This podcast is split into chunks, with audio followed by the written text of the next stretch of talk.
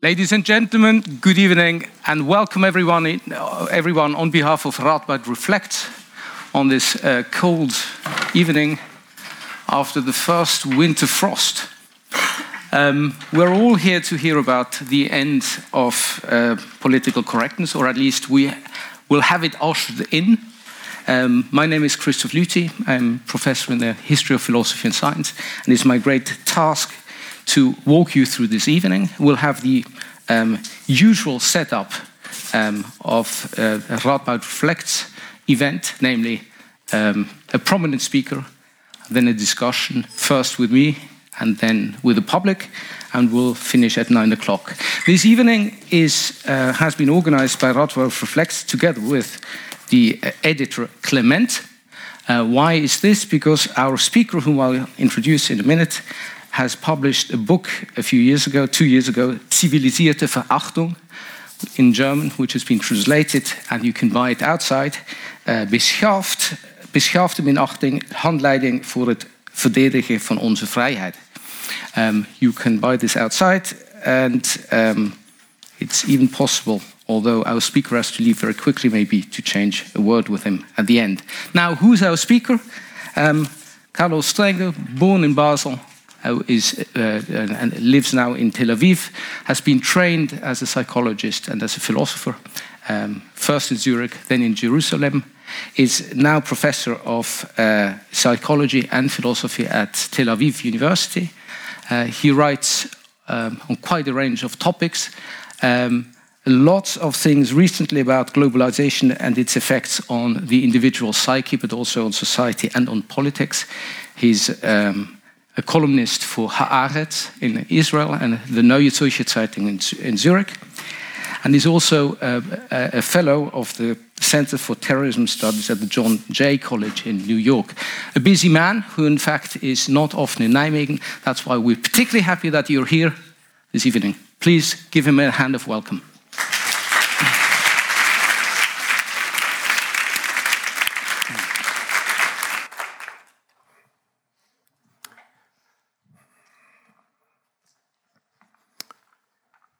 You prefer to sit here or here?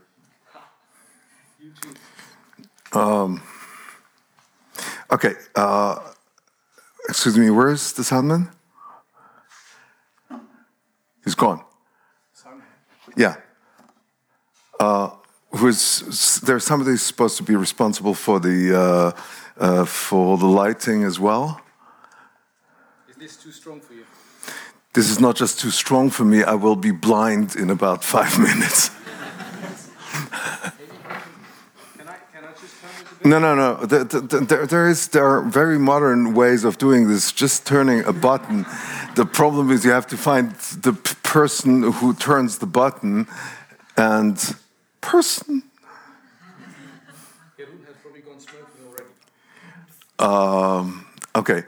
In three minutes, I will not see anything anymore. Uh, let me first uh, uh, tell you that I'm very happy to be here. Let me also tell you that there is a, a conspiracy here because uh, for me to feel at home, uh, Christoph Lüthi, my colleague, uh, has been uh, mobilized especially, and he has grown up about 500 meters from where I have grown up from in Basel, Switzerland. So I feel very much at home and protected. And um, I understand I have about 40 minutes, and then I. Okay. By the way, I did mean this about the lighting. It's impossible. It's. Okay, thank you very much. Uh, thanks for coming here at this impossible hour. Uh, I have the weird tendency only to write books about things that really preoccupy me, uh, either because I'm very happy about them or because I'm very worried about them. And the older I get and the more the world uh, evolves, uh, the more I get worried than happy. And in the last 10 years or so, I have been busy with one major basic question.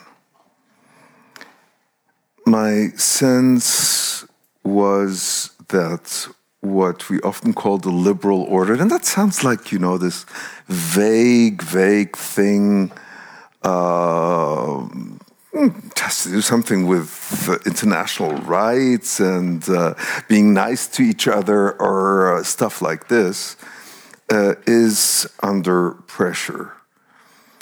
And when I started to write about it, it wasn't still so popular. When I wrote this book, which I actually, Civilized Disdain, which I actually, you're a saint. Whew. Um, a little bit more because this one is really still blinding my, burning my retina. That's okay. That's okay. Thanks. Can you still? You don't miss so much if you don't see that much. It's, it's you know, you basically got the idea. Okay. Um, Look, the liberal order, in the sense of an order that is not only a national order for this or that country, but a global order, uh, which I think has been summarized in the best way by Hannah Arendt, uh, the great political thinker, many of whom have probably met in your studies one way or another, has called the right to have rights. Now, Hannah Arendt had a very good reason to coin that phrase. Hannah Arendt had to flee uh, Germany because she was Jewish in uh, 1933. She was first in France without having citizenship. Uh, she got out of France in the last minute uh, and uh, fled to Portugal and from there got uh, to the United States, where she was also without citizenship for a long time, still had some, you know, a certain amount of rights. Um, and for me, it, all this is pretty personal. Um, I told you that I generally write about stuff that uh, preoccupies me. Uh, on my mother's side, um, on my mother's mother's side, they have were a prominent Jewish family in Vienna.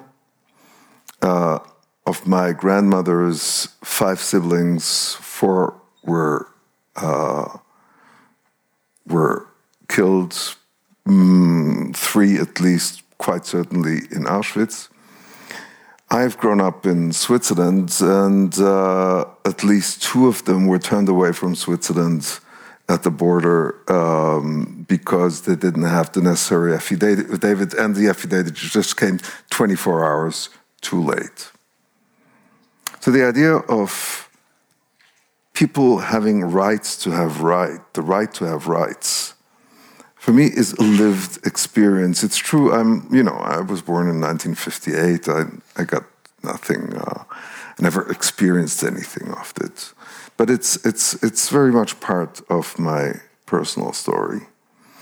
And whenever I hear stories about uh, people who don't have the right to have rights, in other words, that the idea is that there is no liberal order beyond what voters want or do not want, it's very difficult for me to stomach. Let's add a few things that all of you know because I guess you here and there read the newspaper or you know newspaper nowadays it's like just links hmm? much nicer than turning all those pages um,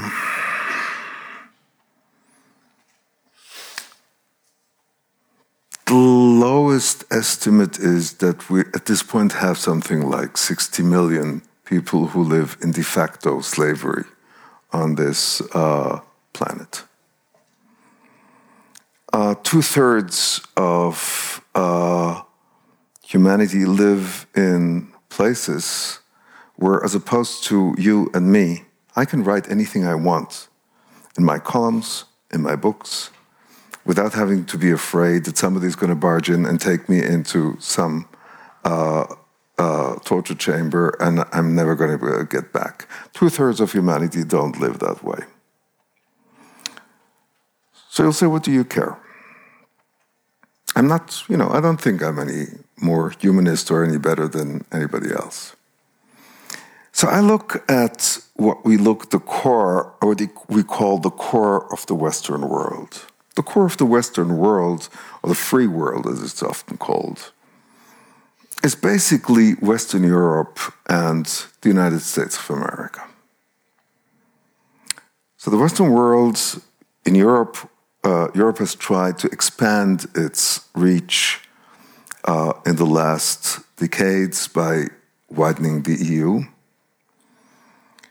Meanwhile, as you probably all know, there are at least two member states of the EU that no longer qualify as liberal democracies Hungary and Poland. Uh, a state, big state, a powerful state, that was a candidate for EU membership, Turkey, is at this point not only not a liberal democracy, but it's basically a dictatorship uh, that uh, with theocratic tendencies. And then, you know, we, we tend to relax at certain moments and we say, hey, it all went okay. Uh, in France, in the end, Macron took the elections and Marine Le Pen lost. Marine Le, Le Pen got 34% of the vote. Her father uh, in 2001 or two, correct me if I'm wrong, when he ran against Chirac in the second round, he got 19%. If Macron fails in his uh, reforms, we will probably have Marine Le Pen as uh, a, uh, the president of uh, France in 2022. I could continue and go on and on and on. My point is not to be Cassandra.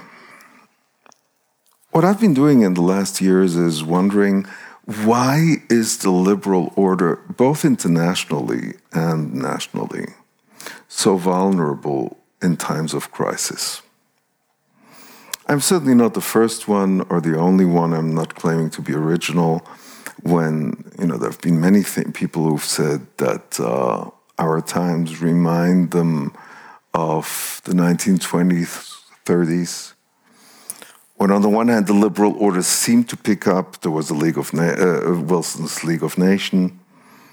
Germany was trying to be a liberal democracy, etc., etc. Uh, all of you know how all of this continued between 1933 and 1945. Uh, it turned into one of the greatest uh, catastrophes of humankind, and it's not that it stopped there. Okay. Uh, later on, we found out that uh, Stalin's Soviet Russia was even worse in terms of the number of people killed than uh, Hitler's Germany. And later on, we found out that Mao's China was even worse than both of them together. I have a very vivid, strong sense that the liberal order, which is an incredibly complex construction of culture, of institutions that mutually check and balance each other, um, of a certain type of discourse that tries to be fact based and tries not to involve violence in its discourse is a very, very vulnerable thing.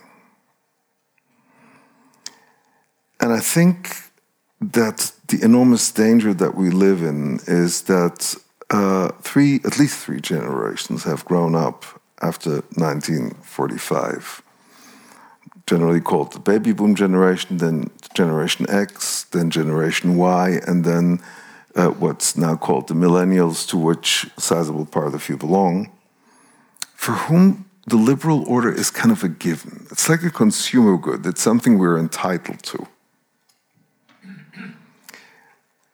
And my sense is become, has become that fewer and fewer people really know what this liberal order is. They don't know what it takes in terms of historical knowledge, in terms of arguments to defend it. And it is under great stress. It is under great stress because this almost miraculous period from 1945 till about 2000, in which uh, the West was in a period of economic growth, which, as economists tell us, is unparalleled in human history, uh, was just a given. It was just something that was, it was pretty clear that it was there to stay. And I'm not saying this as, uh, you know, that I'm the wise, great man who knew that this was wrong. I, like many, many people, and I don't feel humiliated by it, many of these people were very intelligent, like Francis Fukuyama, one of the great political thinkers of our time, who wrote the seminal article, uh, The End of History in 1989, later on uh, expanded into a book, The, uh, the End of History and, uh, uh and The Last Man, uh, claimed that basically once the communist system broke down, history in the sense of the question what political order was uh, valid, attractive, and viable was basically over. It was liberal democracy had won the day.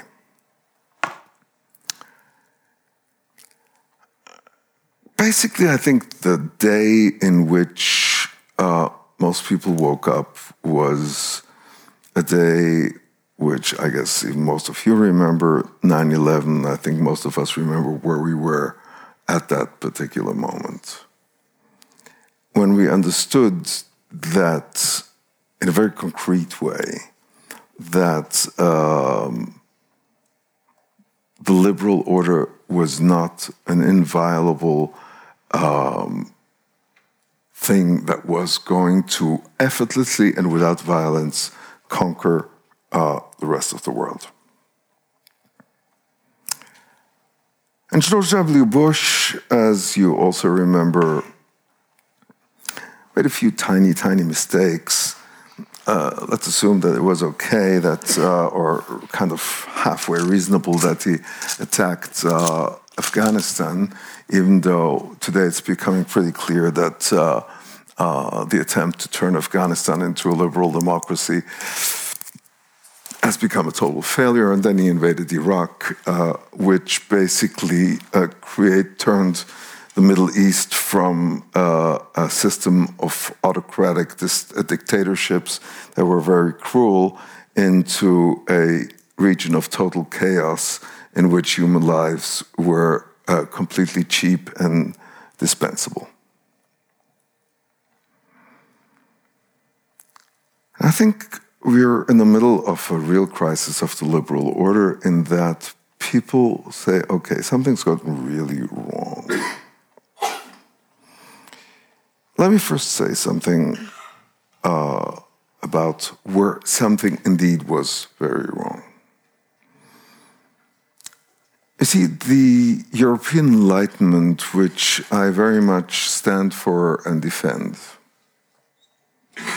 had a number of strands.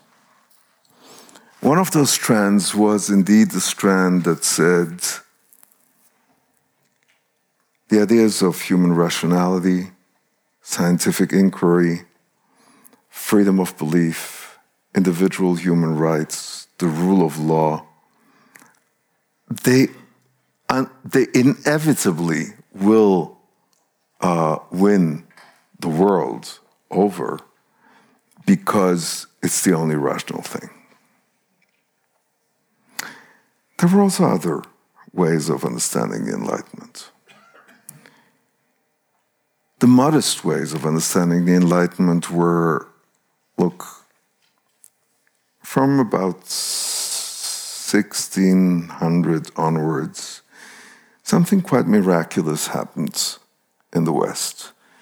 We gradually developed a process of trial and error and self correction in trying how to ascertain facts, which gradually developed into the edifice of what we now call modern science. It also developed the uh, tradition of social contract theory in politics, the idea that no government has legitimacy except if it is, uh, in a certain way, appointed by and represents the population that it is governing, and that its only right to govern the population is by the mandate of that population.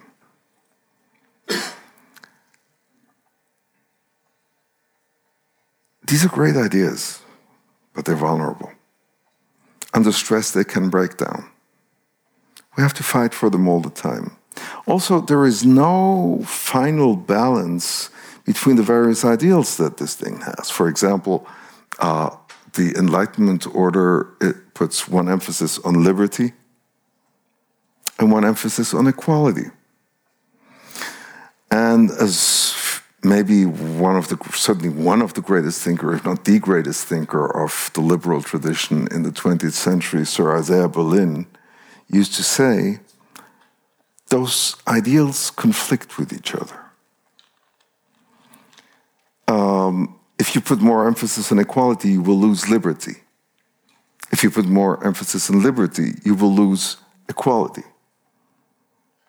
Okay, if you, for example, if you limit the people, the, the, the, the amount of uh, the way people can do business in order to preserve equality and to re redistribute wealth, you just limit uh, the liberty of some others, and vice versa.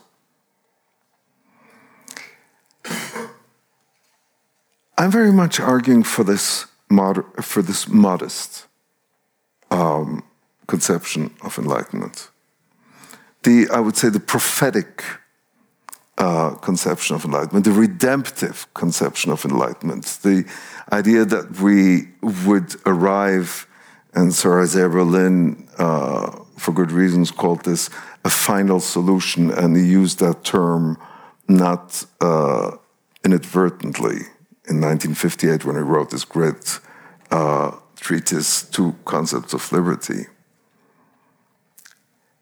we're not, we're not approaching a final balance between all these things.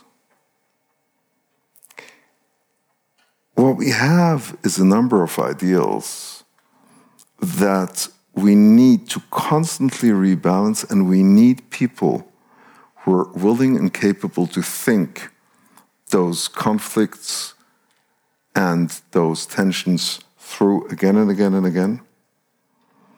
And to defend them against all the forces that impinge on that. And those forces, uh, ladies and gentlemen, are many.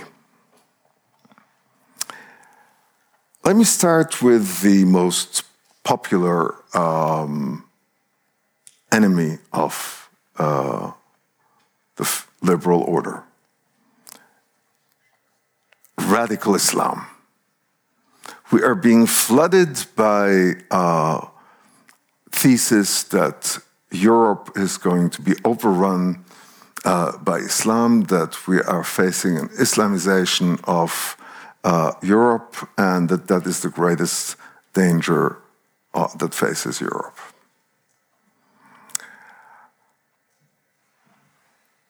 One of the reasons that in the book that we're discussing today, uh, Civilized Disdain, I put so much emphasis on what I call the respons responsible opinion formation. On the idea that we have to build our opinions as much as we can on responsible methodologies to the extent that they exist. Is that it is incredibly easy to just take certain formulae and whip up people's emotions and say, uh, this is the great danger, and now we have to fight against that, and it's all black and white, and it's clear where the enemy is. Uh, the average uh, Muslim population in the European Union is 5%. Given current demographic uh, um, extrapolation, it will come to a uh, maximum of about 8% in about nine, uh, 2035. A. B. As opposed to what uh, right wing populists like uh, Geert Wilders here, Marine Le Pen, and, and many others say, a large percentage of uh, Muslims in Europe are actually quite well integrated, uh, are nowhere involved in terrorism, and don't argue against the basic foundations of the liberal order. And yet, what we see is, when I said before, you know, Marine Le Pen on, only got 34% of, uh, of the popular vote. This is hair raising. I know that in, with my hairstyle, that's a wrong metaphor, but uh, uh, um, it is actually hair raising. And we also know, we also know that what populist politicians do is that they're very cavalier with the facts uh, in order to make their case and win over voters. Voters who mostly don't really know much about the facts as they really are. Um, not because they don't have the option, because uh, the paradox is that we live in a time where access to knowledge has never been as democratic as it is today. Anybody with a an access to uh, with internet access and just you know um, $300 or 300 euro Chromebook. Uh, uh, I'm, I'm, not trying to um, um, sell Chromebook. I'm, I'm, myself an Apple person. I'm not trying to sell Apple either. um,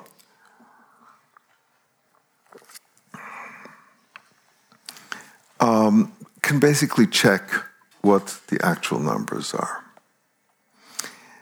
And the question that I asked is how come that in an age in which we have such a democratization of knowledge. Uh, populist rhetoric and the populist shifts in politics in the free world, most dramatically, of course, in Donald Trump's uh, victory in, uh, in the United States uh, presidential elections. What factors actually led to this? And I will now. Until when should I speak? 15 minutes? Could you give me 20? Sorry? Could you give me 20? Yeah. Thank you. What I'm going to do now, uh, I kind of got lost with time. Uh, is to give you a very, very brief history, not of time as in, uh, in Richard Hawkins, but a very, very brief history of how relativism has come to dominate uh, uh, much of Western discourse in a very, very destructive way.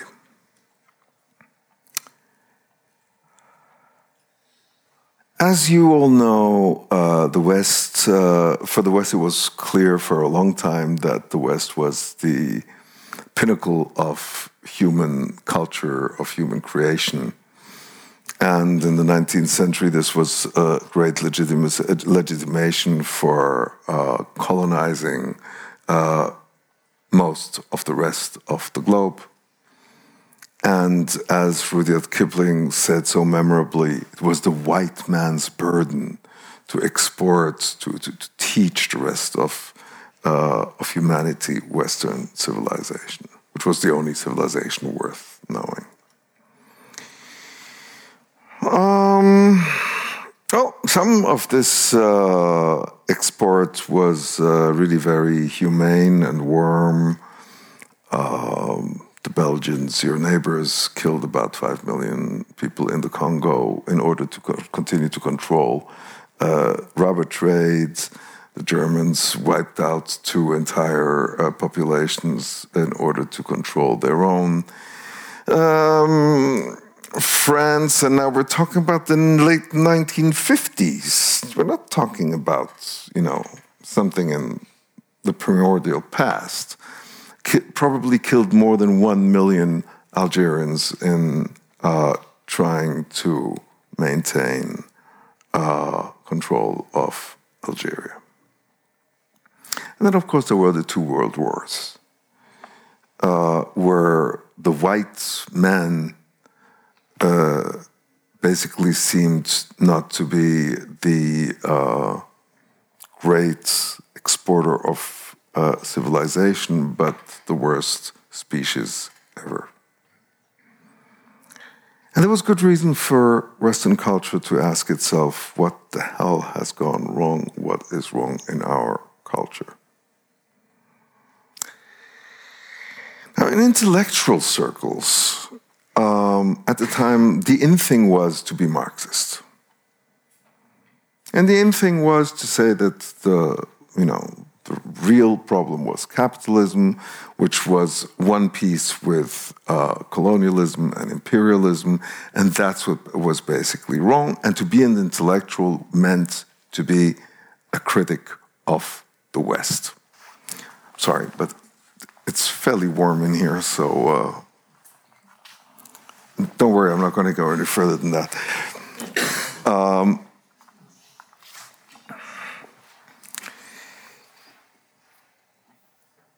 now, then a few things went wrong.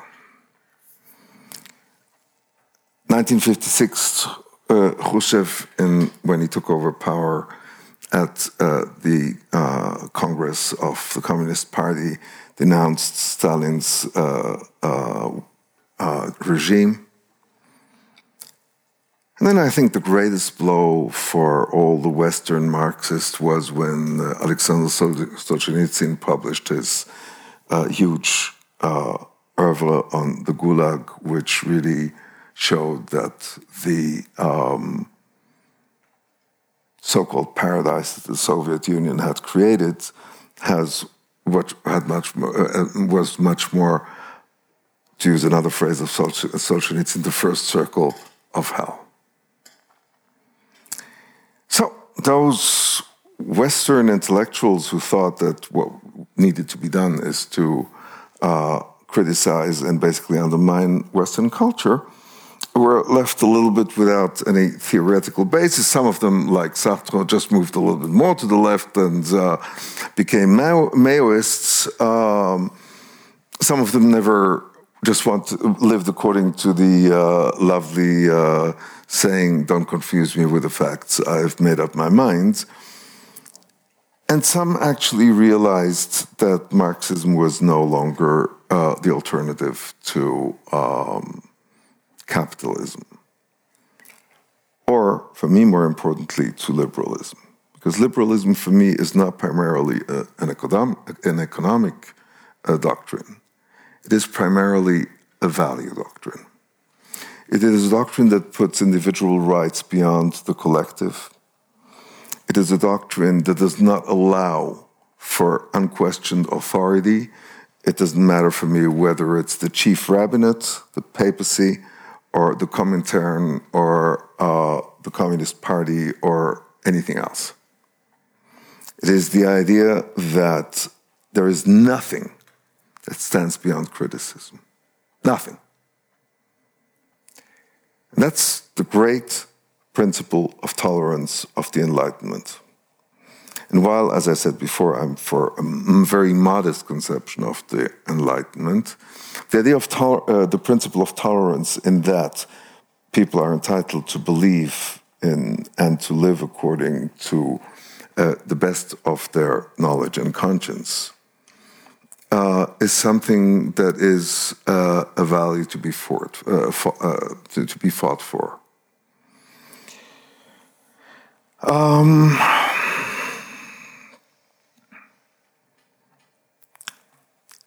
but in, there was a strong trend in the social sciences and the humanities, uh, both in Europe and in the United States, that continued the idea that what intellectuals have to do is to undermine Western values because they're the core of everything evil in the world. So even if there was no concrete alternative, what we got is relativist postmodernism. What we got is the idea that everything the West stood for needed to be deconstructed. It was, to use a famous term of Jacques Derrida, uh, phallo-logocentrism. Phallic because it's dead white men. Logos, it's because it's a rational structure as opposed to all kinds of other faculties like uh, emotion. And it's Eurocentric in the sense that, including, of course, the United States. And here I think something really dreadful went wrong. Because I think our university system, uh, at least in humanities and social sciences, educated generations of young people uh, to feel not only that they had no tools to defend uh, their own culture, but that they actually didn't really have a right uh, to defend, to have any convictions at all. The idea of political correctness that evolved was that um, since the West was the source of everything evil in the world, Westerners had to respect every other culture and its beliefs, no matter what they were, and had no right to criticize them, whereas it was virtuous and good to criticize the West. Uh, you had to say that Western medicine was superior to shamanic practices was Eurocentric and brutal and should not be done the idea to say that um, if uh, in sub Saharan uh, Muslim societies, five year old girls were submitted to clitorectomies by their grandmothers, we had no right to say that this was an inhuman, an inhuman practice because we had to understand the culture from inside. And who were we to criticize this at all? And again, I think the results were quite horrifying because what basically happened, we're talking about the 80s and the 90s and the early 2000s. The only ones willing to defend Western values were the more extreme fringes of the political right, both in America and in Europe. And that, of course, had catastrophic consequences. I give you the example again of, let's say, the uh, Bush's invasion of Iraq, which was based on the, what's called the neoconservative uh, uh, way of thought that said that, you know, uh, if you just topple uh, Saddam Hussein, liberal democracy will, in within a few years, govern all of the Middle East, one of the worst prophecies ever pronounced in the history of humankind. Whereas uh, the more moderate forces were felt incapable of saying anything at all, except that this wasn't a nice thing to do.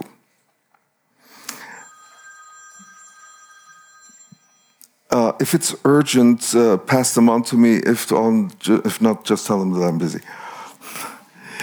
Um,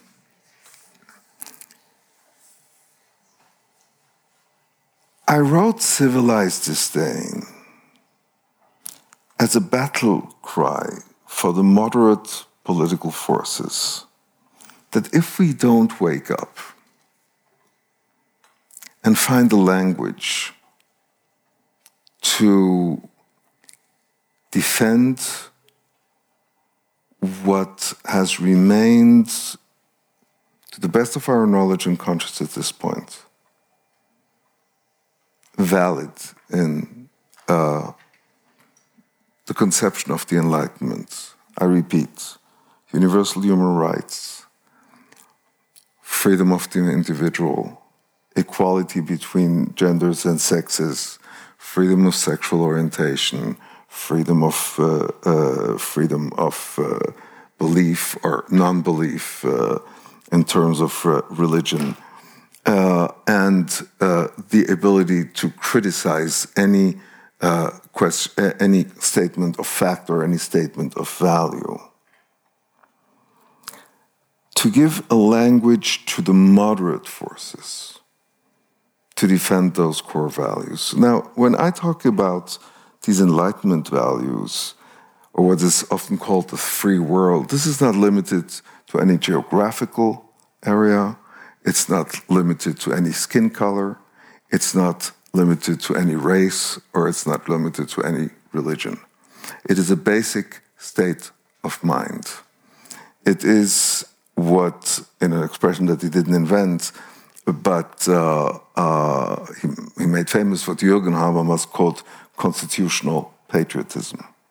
Is uh, patriotism that is based on certain core values that we hope may be universally valid, but we don't know about that. Uh, we know today that the world is not, as Fukuyama in 1991 or 1989, striving towards a, uh, you know, an integrated uh, liberal order. We know that we will live in a multipolar order for a long time. There will be theocracies, there will be autocracies, uh, there will be um, all kinds of systems that are very far from those core convictions that constitute the liberal order. And that doesn't mean that we need to give up on these ideals. It means that we need to defend them without assuming that they will necessarily conquer the rest of the world. I think the most dangerous development in the free world to this order is what has now been called, when I wrote the book, the, the, the term didn't exist yet, uh, what we now call that we live in a post factual era, era, in an era where there are no facts and no falsehoods, but there are only alternative facts. Something very paradoxical has happened. Political correctness, which was invented by the left for basically decent reasons, so everybody could live in harmony together, has been endorsed by the political right, including the political, the far political right, in order to say if wait a moment, wait a moment. If that's true for African tribes, it's, it's true for us. I don't have to give reasons for why I think that global warming is not a fact. It's a deep conv conviction of mine, and you're not allowed to criticize this. If I believe that women don't have a right to abortion, uh, because that's what my sacred texts say, you have no right to criticize that. If I believe that gays need to be hanged, you're not allowed to criticize that. And then political correctness on the moderate side got to the point where basically there was nothing left to say.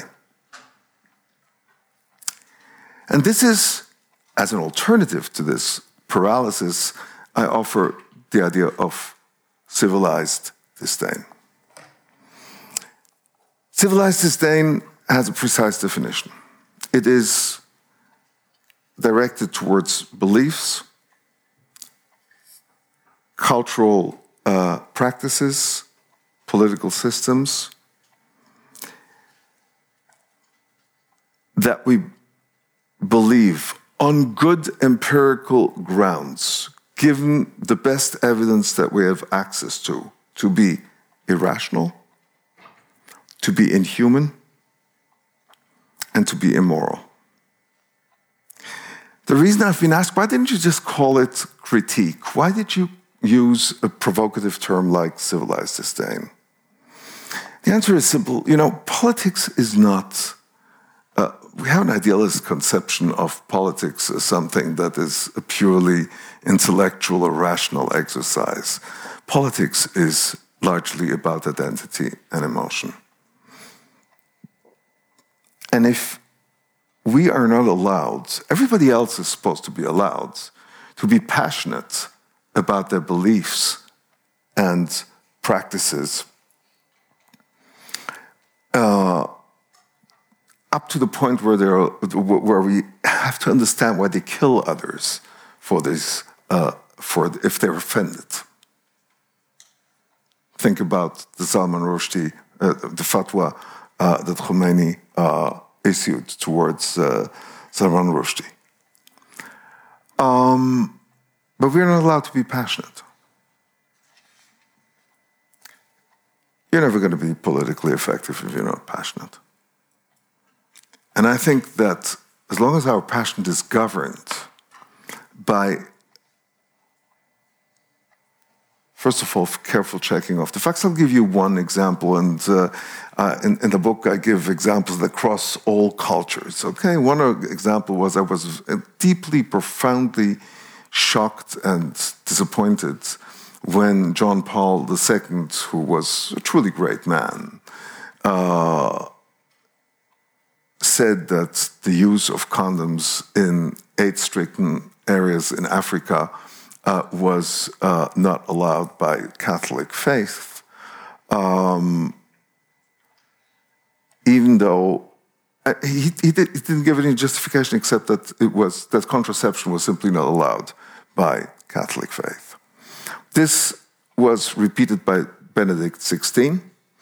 And at the time, uh, the uh, cardinal in charge of family uh, uh legislation in the Vatican uh, Cardinal Trujillo, uh, came up with with a reason for that, which which was that actually condoms don't even help to prevent the. Uh, uh, to, to, prevent uh, AIDS transmission because condoms are the, the, structure of condoms is larger than the than the size of the HIV virus.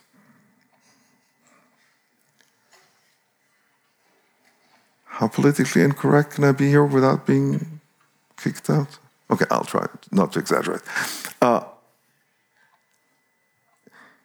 let me put it mildly, okay? We have any amount of scientific research that shows that in, let's say, villages in which women in Africa were convinced to uh, not to allow men to have intercourse with them without condoms, uh, the transmission of HIV was, went down by 99%. I have no idea where Cardinal Trujillo took his facts from, uh, certainly not from anything that I know of. Same thing holds true for when President, then President Mbeki of South Africa uh, said that uh, the whole idea that there is such a thing as uh, AIDS and HIV is a Western invention just to continue dominate uh, dominate uh Uh, uh, blacks by white, or you know something I know very well from my own upbringing. Uh, Ultra Orthodox uh, rabbis who think that women cannot take any public roles because they are too light-headed. something I can bring you any amount of scientific evidence that this is total baloney, but nothing will convince them otherwise. It takes more than criticism. It takes really civilized disdain expressed very sharply. Let me, make, let me make it clear. I told you the first principle of civilized disdain. It has to be fact based and it has to be directed towards beliefs. That means it is, cannot and should not be directed towards human beings. It should not be used in order to dehumanize or humiliate the people who hold such beliefs. Certainly not if there are people who've never had the chance to know uh, the relevant facts. Okay, if you want to, to, to convince grandmothers in sub Saharan Africa to stop uh, uh, the clitorectomy of their granddaughters, you have to teach them about others' conceptions of feminism and not humiliate them. I'll stop now because I see that uh, my uh, masters are beginning to be very impatient. But I hope you'll, you've gotten the idea that civilized disdain is to be a truly civilized instrument. It takes a lot of training. It takes a lot of training to be critical without being humiliating, to be sharp without being uh, hateful. And the rest I'll leave for the Q&A. Thank you very much for your attention.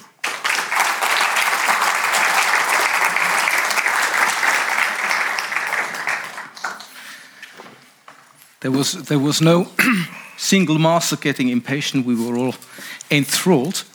Um, my, my task is to make you, in fact, talk some more.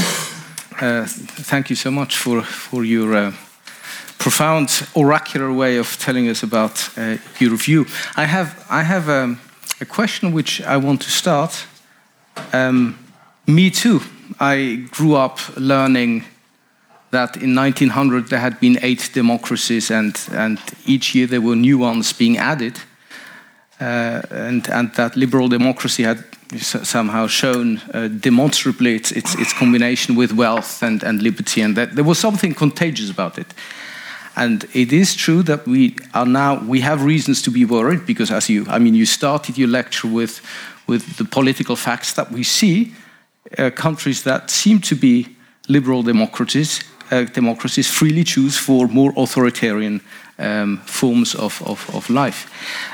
And we see in our own countries that we that there are fewer and fewer people being attracted by this this defense of the sort of a liberal, uh, tolerant way of going about things.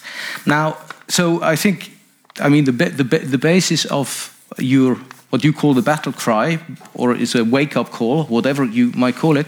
I think that's that's being shared. But now the question is who is the addressee of your book and what is the manual that you are offering them? Because when I listen to you now, and even more so when I read your book, there are quite a number of possible, well, I wouldn't say culprits, but you know, responsible agents. I mean, there are the left-wing intellectuals whom you've mentioned who somehow hide in their political correctness um, and don't seem to see what they have to defend, so they are not up in arms and, and defending their values. But there is also the average citizen who seems to be too lazy to check the facts that are being presented by the populists. So you've, you've got these 34% here and 20% there, and the Brexit people who believe the wrong things, and the Trump people who. I mean, 30% in our native Switzerland. Well, Yes, you get you get all kinds of you get all kinds of well, but then you would say, well, is it is it is it the, the issue of the citizen who doesn't inform him or herself?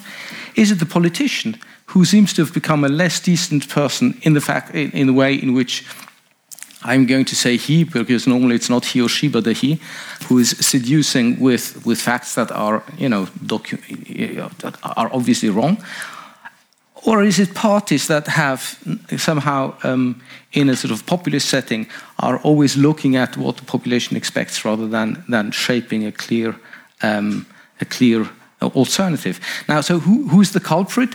Who should go through your course and develop this, this civilized disdain? And depending on who it is, how should they do that?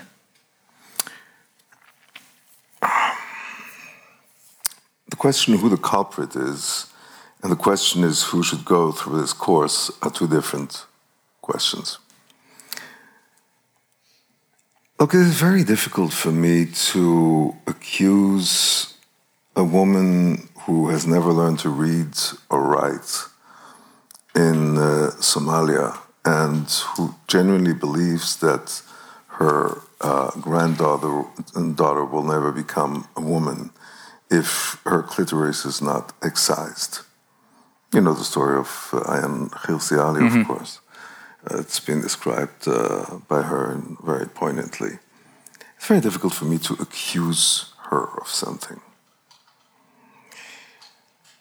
It is also not easy for me to accuse people in European or American uh, in European countries or in, or in, American states who've never gotten the educational possibilities uh, to understand that there are different ways of looking at the world and that there is such a thing as ascertaining facts or just claiming something. You ask me where the culprits are, the culprits are primarily those who knowingly uh, push the emotional buttons of an electorate that is frustrated and frightened, knowing that they're selling falsehoods. Give me, let me give the simplest and clearest example. Um, Boris Johnson is by no means uneducated. He was raised in Eton and Oxford. And he, during the Brexit debate, kept telling the uh, British electorate that uh, uh, Britain was paying 350 million uh, pounds a week, a week uh, to the EU, which could be pumped into the uh, into the health system. Of course, afterwards, after to, I think to his own surprise, when they actually won the referendum, uh, and they were asked, uh, he and Nigel Farage were asked, uh, so what's where's the money? It's a, yeah, it's a little bit more complicated. They knew perfectly well. Nigel Farage was an investment banker before, so he really know, knew how to count his beans. Mm. They knew completely that they were selling outright lies. Okay, so if you ask me who are who the people are who we need to attack much more ferociously than we've done so far, it's them. If you ask me who the who I'm trying to mobilize, uh, my hunch is that you probably have a representative sample of who I'm trying to mobilize in this hall. Okay? I guess the people, uh, those of you who at this ungodly hour uh, instead of sitting uh, in a nice pub and having uh, uh a chaser and a beer, uh, sit here and listen to a bald guy telling you telling you horror stories about the West. something in you must probably be worried in one way or another, and you must be looking for ways in which to for, to, to fortify your intuitions. And, I'm, and I think the young generation is very, very important in this respect, but not only. I have had many, many audiences uh, of uh, people uh, who are, could be your parents and grandparents uh, who um, were listening, and I found them coming out of the lectures with, you know, uh, a gleam in their eyes. Um, I think moderation is, is an extremely important virtue. Moderation without passion becomes impotent. So I'm basically trying to uh, create a language that allows passion to re enter liberal discourse without losing its virtues. That was the end of the answer. I will ask one, one very, very well. I wasn't quite sure whether that was a, a moment of a pause of reflection or a pause because it, that was the end of it. He, he doesn't accept the answer, right? No, no, no. this is a defect that you get when you do philosophy. You, you respect the silent moments oh, between, I see, I see. between oh, one thought and the other. Let's, let's first like meditate on. Let's. Uh I, am sure there are questions in the room, so I want to ask my, my second. I have a, a second very general question. Um, I found you um, very tolerant towards religion. Um, well, one way of reading the Enlightenment was to say, well, it's a secular program. It wants to get rid of the various um, mullahs, rabbis, priests, popes, uh, everyone who, who sort of points to uh, legitimacy that goes beyond reason and comes from, from, from a beyond. Um, when you talk in your book about good examples how, of how to accept um, uh, criticism, I mean, a bad example would be to go and shoot down the, the, all the you know draftsmen at the Charlie Hebdo. Uh, the good one, you've got the Mormons, for example, who sort of calmly react to film that you know rips the piss out of them. Um, but one way of, I mean, one of the ways in which one, could look at the Western uh, European reaction to Islam would be to say, well, here is a secular reaction to a sort of reimportation of a virulent religion that tries to impose out of a, you know, a religious world, tries to impose norms and values, and we are beyond that. Now, this would have been one way in which you could have gone, but you didn't. You, you seem to be quite respectful. What I notice also is the, this, this big dilemma, uh, and I, I, I, always ask two questions in one so that you have more space. Um, the, no, no, no the, let, the, let, let, me answer the first. Okay. I'm an uh, attention deficit disorder, okay? If you ask two questions, I forget the first one and then the second one, and then I'm left with nothing. Uh, look, let me. Your question allows me to sharpen mm. the uh, idea of civilized disdain. I think the principle of tolerance, the Enlightenment principle of tolerance, respects the right of people to hold the beliefs they want. It does not require to respect the content of the beliefs. If this belief includes that if you are a shaheed, you will get 72 virgins in uh, in, uh, in heaven, first of all, who on earth wants 72 virgins? That's the definition of hell, if you ask me. But that, uh, uh, um, that excuse me, that, that's not against virgins, it's, uh, it's, it's a. Uh, nowadays, you know, in the age of political correctness, anything you say can be turned against you. Uh, or if, or if you know, or if uh, uh, uh, if it says that if uh, if uh, an adolescent boy masturbates, he's going to burn in hell uh, for eternity. I have not only do not do I not have the slightest respect for this belief, I have absolutely profound disdain, and I will do anything I can to get those poor kids out of these belief systems. Okay, mm-hmm. so. There's also something, look, i have been a student of human nature for all of my adult life. More than 80% of uh, humans on the globe are profoundly associated to one, some religion or other. I'm not going to go into a long this that's you know the subject for a whole seminar. What why religion is has such an enormous advantage uh, from an evolutionary point of view? It doesn't mean, mean that I respect it it means that I have to tolerate it. And the idea of uh, the uh, uh, principle of uh, tolerance is that you tolerate, not that you respect. Okay?